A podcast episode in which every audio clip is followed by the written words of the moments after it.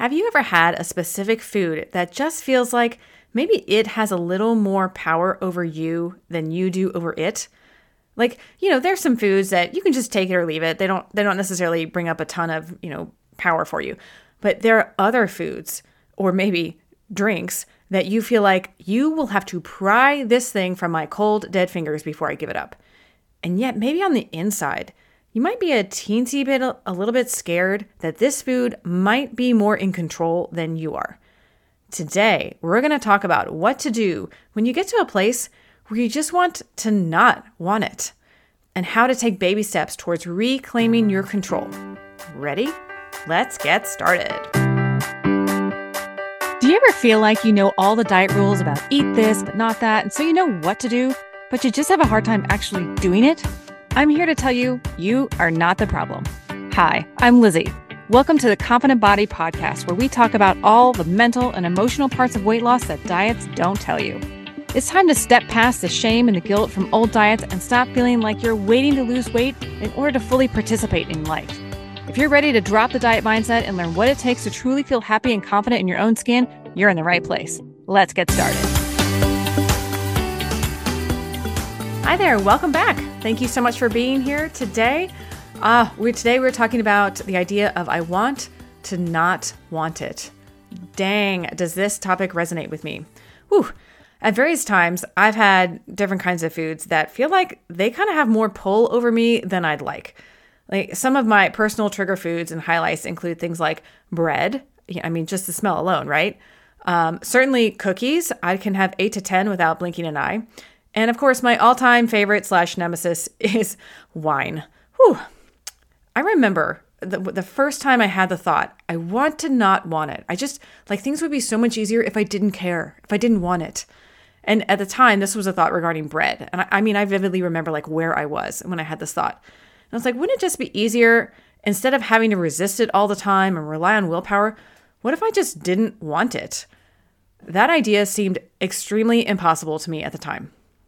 But to my shock and relief, it's actually not impossible.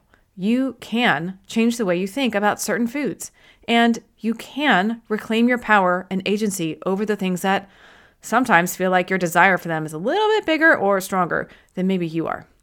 Like, it's not your fault. Okay, so here's why this happens in the first place. We get into the habit because of the natural reward of the food. You know, maybe there's sugar, salt, fat, whatever it is. Like we talked about before, it lights up those dopamine triggers in uh, signals in your brain, and your brain remembers this feels good. When I feel bad, I want to feel better. So what makes me feel better? Food. Your brain remembers the reward, and so it wants to do it again. Therefore, the, the habit begins to uh, start to establish a pattern. Now, the brain is really good at looking for patterns. The brain is all about efficiency. When it sees a pattern, we're like, okay, great. This is something we repeated. That means we must want to keep doing it. So let's just delegate it to the autopilot. And of course, that's the subconscious mind. When habits get delegated, it comes beneath your awareness. And so if you're it's beneath your awareness, you're not really kind of in control of the choices you're making around it. And therefore, it feels out of control because you're not aware of the mechanisms going on underneath this habit that's been established. In addition, when we try and use willpower to stop or cut back on whatever the food is that we're trying to slow down on, like sugar comes to mind, the brain is like, nah, no way. So, like, imagine your brain like a five year old who gets a lollipop every day at five o'clock. And then one day you say to yourself, sorry, nope, we're not doing lollipops anymore. The five year old is going to throw a fit. And so does your brain. Your brain is like, wait, no, I get my lollipop at five o'clock. What's going on here? And then it begins to like throw out all these thoughts to you of like, where is my reward? This is not right. This is not how we do things around here. Let's get back to normal. And when your brain is throwing up all kinds of resistance, when you're trying to change a pattern, when you're trying to basically tell the five year old in your brain, we're not having a lollipop anymore, all of those resistance thoughts can feel a little scary because your conscious mind is like, wait a second, um, I don't totally feel in control of this urge, of this desire. Is there something wrong with me? It feels almost like you des- you want it, you desire it against your own will. And I want to tell you, Nothing has gone wrong. it feels scary, but this is actually your brain acting properly. So, just as we talked about a minute ago, the habit brain is beneath the surface. That's a good thing. The brain, again, is looking for patterns, sees a pattern. It's like, awesome, autopilot. Let's, you know, use less energy to do this pattern, this habit. And so it puts it beneath the surface. And when your brain is freaking out over not getting its lollipop, it's going to say, This is painful. I want to feel better. And your brain, uh, as we know, seeks pleasure, avoids pain, and it has learned that sugar, salt, and fat feel good. So it makes sense. But okay, it, it makes sense, but what do we do about it? So here's what to do when you have a food or a drink, as I said, like wine is one of mine, that it just feels almost like it's in control and it's a little scary. So, how do you handle that? Step number one it's just a thought. It's just a thought like any other. Okay. The thought that I want the cookie, I want the piece of chocolate, the sugar, I want a glass of wine. It is a thought. Now it feels super true, feels super powerful, but let's let's just play with this idea here for example. So here is kind of an example of a collection of some thoughts. I wonder what's on TV tonight. My mother-in-law drives me crazy. The PTA meeting is next week and I need to bring refreshments. Okay, who said who actually says refreshments? I need to bring like drinks, snacks, whatever. You another thought. XYZ political candidate is ruining our country. I believe in Santa Claus. I think I'll have a bowl of ice cream later. Like all of those are examples of thoughts. Now imagine each thought is a bucket. And the amount of energy we put into a thought, it can be like measured in like coins, let's just say. And each thought bucket is the same size, same shape. It's a thought. All, all thoughts kind of take up the same size and shape. They're the same. They're just thoughts.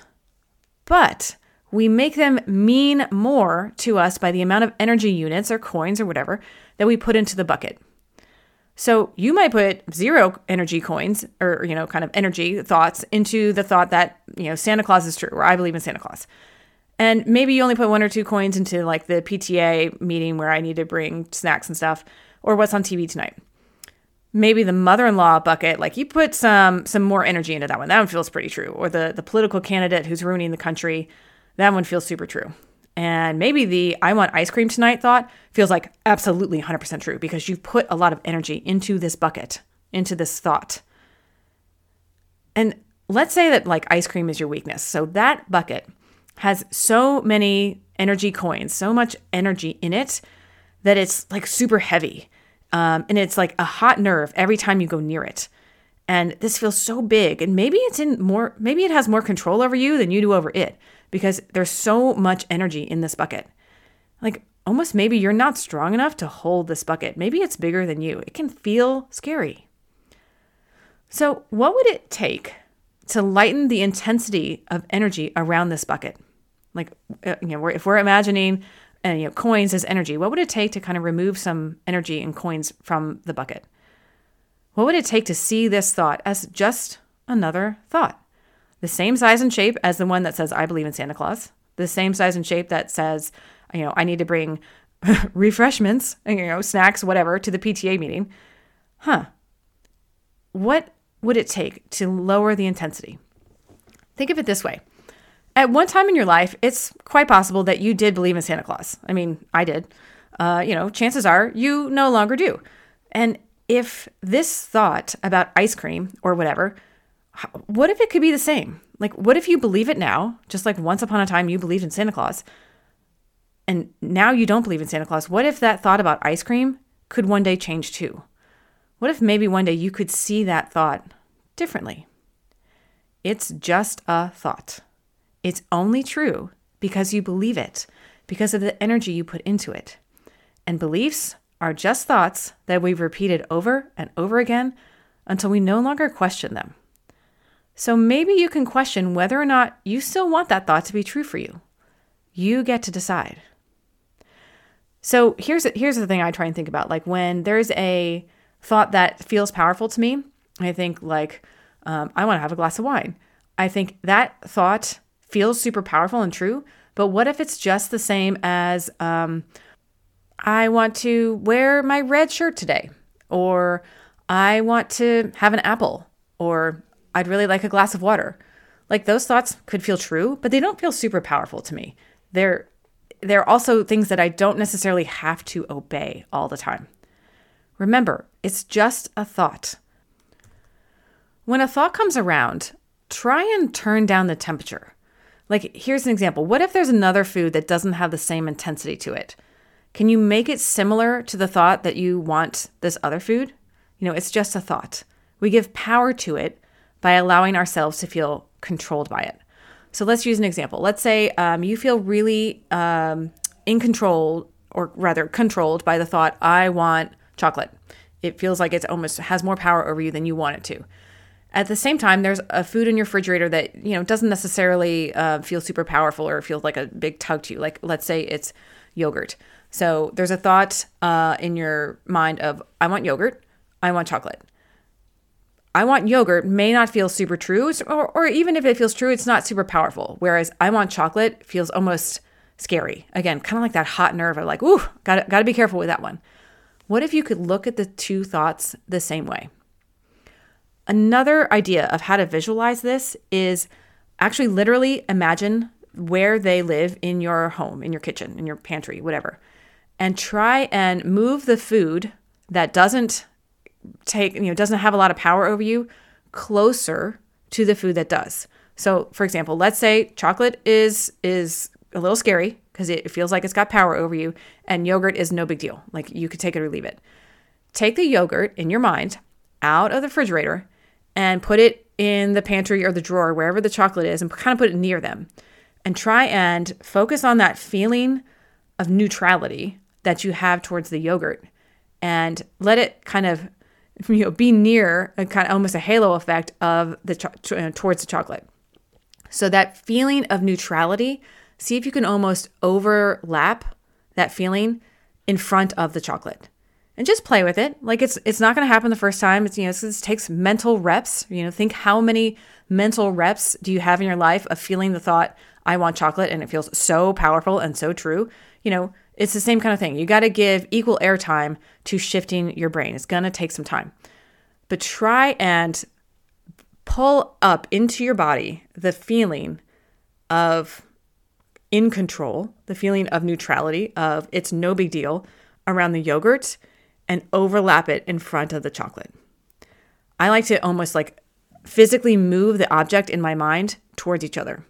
Um, it, this can actually help if you start with moving the item that feels more powerful, more a little scary, move it out of its normal home, if you will, where it normally lives in your kitchen, and mentally move it towards the location of the food that does not trigger you as much. So, in our example here, we would actually do the opposite of what I just described. We would take the chocolate and move it out of its drawer and put it into the refrigerator next to the yogurt. So, you're still focusing on the yogurt and that feeling of neutrality and like put the chocolate next to the yogurt in the in the yogurt's kind of natural environment and the and so you're bringing the chocolate out of its natural environment that can be an easier way to start if you're um, kind of not seeing the natural location and you may be like what what does this even matter that i'm moving things around in my mind it actually makes a massive difference our environments and how things are set up make a big difference. You know, we are routine based creatures. We've talked about habits. When things get delegated to the subconscious mind, it's beneath the surface of our awareness. And so, even just the location of an object can trigger a thought of, like, I want chocolate. I, the sound, sometimes we have M&Ms in our house. The sound of, of M&Ms hitting the, the bottom of a little plastic bucket is a trigger for me. Like, the sound of it is crazy. And so do everything you can to shift up.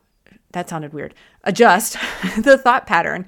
And so that you are taking things out of their normal environment to kind of put a crack in that old thought and just question is it really true? Does it have to be the same? What if I could change the way I feel about this thing? What if I could put a little bit less emotional energy, those kind of energy coins, into this thought? Here's another action step I want you to try. This is another visualization. So let's go back to the child that you give it a lollipop to each day.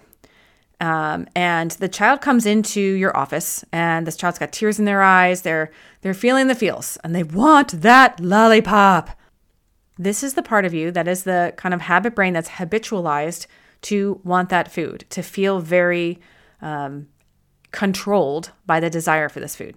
Now, again, imagine you're the adult and the child has walked in. The child is the desire. And you know, as an adult, sometimes you cannot reason with a child who is throwing a tantrum. You know, explaining why they can't have the lollipop doesn't make them not want it, doesn't make them want them less. You can say, you know, this is the hard and fast rule. That doesn't make any sense to a five year old who wants that lollipop. So instead, welcome them in. Listen. Listen to that five year old. Have them come sit on your lap. Be like, tell me everything, honey. Tell me how much you want it. Why? What's behind this? What happened earlier in the day that's making you feel this strong desire for it? What's what's draining your willpower that makes it harder to say no to it? What is it that your inner 5-year-old really wants? Comfort? Rest? Tell me let that inner 5-year-old tell you everything and how hard it is to want it and not have it. Just be that adult, that grown up, listening to the child. Be present to this child and let them tell you everything. Let them scream and wail and cry. Validate their feelings. Don't resist. Just be present. Be like, I'm right here with you, honey. I am not going anywhere. Tell me everything. Gosh, yes, you want it so bad. I can hear that from you. If afterwards, after this visualization exercises, exercise, you still want the treat, that's fine. But give yourself the gift of honoring and witnessing and validating your own feelings first if you know that the craving tends to come along at the same time every day, like, you know, five o'clock, time for a glass of wine, or, you know, after lunch, I really want a, a sweet treat, or it's 10:30 at night and I feel like I want to have a snack because I need to stay up later, whatever it is. If you can predict when this craving, this desire is going to come along, plan 5 minutes for yourself to sit somewhere quietly around that time of day, maybe 15 minutes, 10 minutes before that normal time of day. Make space for yourself in your calendar. Give yourself an appointment. Do it do this one time this week. See how it feels. Imagine if you did this little action step every day for a year. What might happen? You'd be unstoppable. All right. That's what I got for you today. When I you want to not want it, try and turn down the temperature on that thought. Just recognize it's just a thought just like any other. How can you turn down the temperature on that thought? Then identify something that does not have so much power over you and try and kind of overlay that that neutral feeling onto the thing that feels very powerful. And finally, honor your feelings. Talk to that inner 5-year-old who wants the lollipop and just allow them to have their tantrum. Be present for yourself. There is an entire chapter in my book on how to stop eating your feelings. So if you're interested in learning more about that, please check out my book called You Are a Miracle uh, available on Amazon. Also, at the end of the book, there's a, a, an entire toolbox about like how to handle various situations, like how to handle weekends, how to handle travel. There is a specific chapter in that toolbox about how to handle sugar cravings. So, whether you want to stop eating your feelings or handle sugar cravings, all of that is addressed in my book, You Are a Miracle. Please go check that out. And if you could do me a favor, please share this episode with one person who you feel like could benefit. Um, that would be amazing. And remember, love yourself because your feelings matter. They're legit. Give yourself the gift of honoring them. All right, that's what I have for you today. I will talk to you next week. Thank you so much for listening today. Real quick, before you go, I wanted to share with you that I've opened up a few new spots for private coaching with me. If you're getting everything you need to address all the mind chatter around your body from the podcast, then that is amazing. I am so glad. And if you're feeling like maybe you're ready to take what you're learning to the next level, then let's work together. There is no one size fits all program that works for everyone. So that's why we address the specific challenges that you face. And together, we customize the goals and accountability that work for you so that you can start feeling confident in your skin. And most importantly, Stop waiting until after you lose weight to participate in life. If you'd like to explore what that might look like for you, please go to my website and schedule a free call at www.confidentbody.coach. Or if you're an introvert like me and you just like us to get to know each other a bit, that's great too. Send me an email at lizzie at confidentbody.coach. You are created for a reason. God does not make mistakes. You have something special and unique that only you can bring to the world. The world needs you to shine exactly as you are. So don't wait. We are counting on you. You are a miracle. Go shine your light today.